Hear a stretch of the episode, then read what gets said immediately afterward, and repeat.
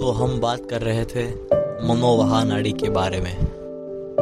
तो ये जो मनोवहा नाड़ी होती है, ये उसके भीतर हमारा मन होता है।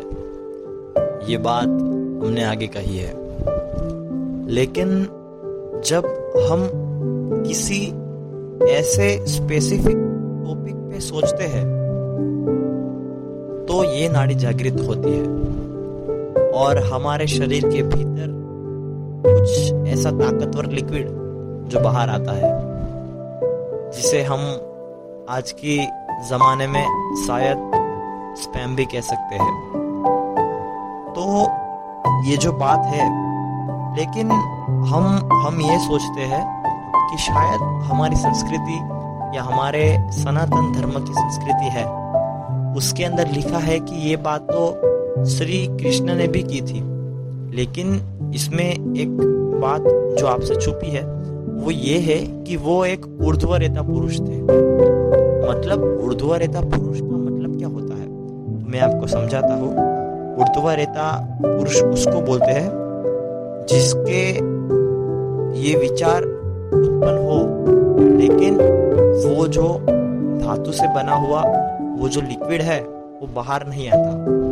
उसको ऊर्ध्वरेता पुरुष बोलते हैं। भगवान श्री कृष्ण थे, वो ऊर्ध्वरेता पुरुष थे। उसके मन में ऐसी वासनाओं के बारे में सोचते थे, तब उसके शरीर में से वो बाहर नहीं आता था। मतलब वो एक ब्रह्मचारी थे। उसने अपने जीवन काल के दरमियान ब्रह्मचर्य का पालन किया होगा तो शायद यही बात रही होगी। और जो ब्रह्मचारी होते हैं, वो काम को जीत लेते हैं। लेकिन अगला एक दूसरा भी सवाल है। जैसे कि जब हमारी ये जो बॉडी होती है, वो जब जल जाती है, तब साते जो सात धातु होती है, वो शायद मिल जाती है। लेकिन तब होता क्या है? तो ध्यान से समझना। ध्यान से इस बात को समझते रहना। देखिए ये जो हमारी वासना होती है, ये एक, ये जो हमारे शरीर में से जो सात धातुओं से बना जो वज्र समान जिसकी काफ़ी ताकत है, उससे हमारा जैसा एक इंसान पैदा हो सकता है, ये शायद आप जानते हैं। तो वो जो है, वही एक काम का स्वरूप है। उससे काफ़ी कुछ चीज़ें हो सकती है। इतनी ताकत, इतनी ऊर्जा भी आ सकती है।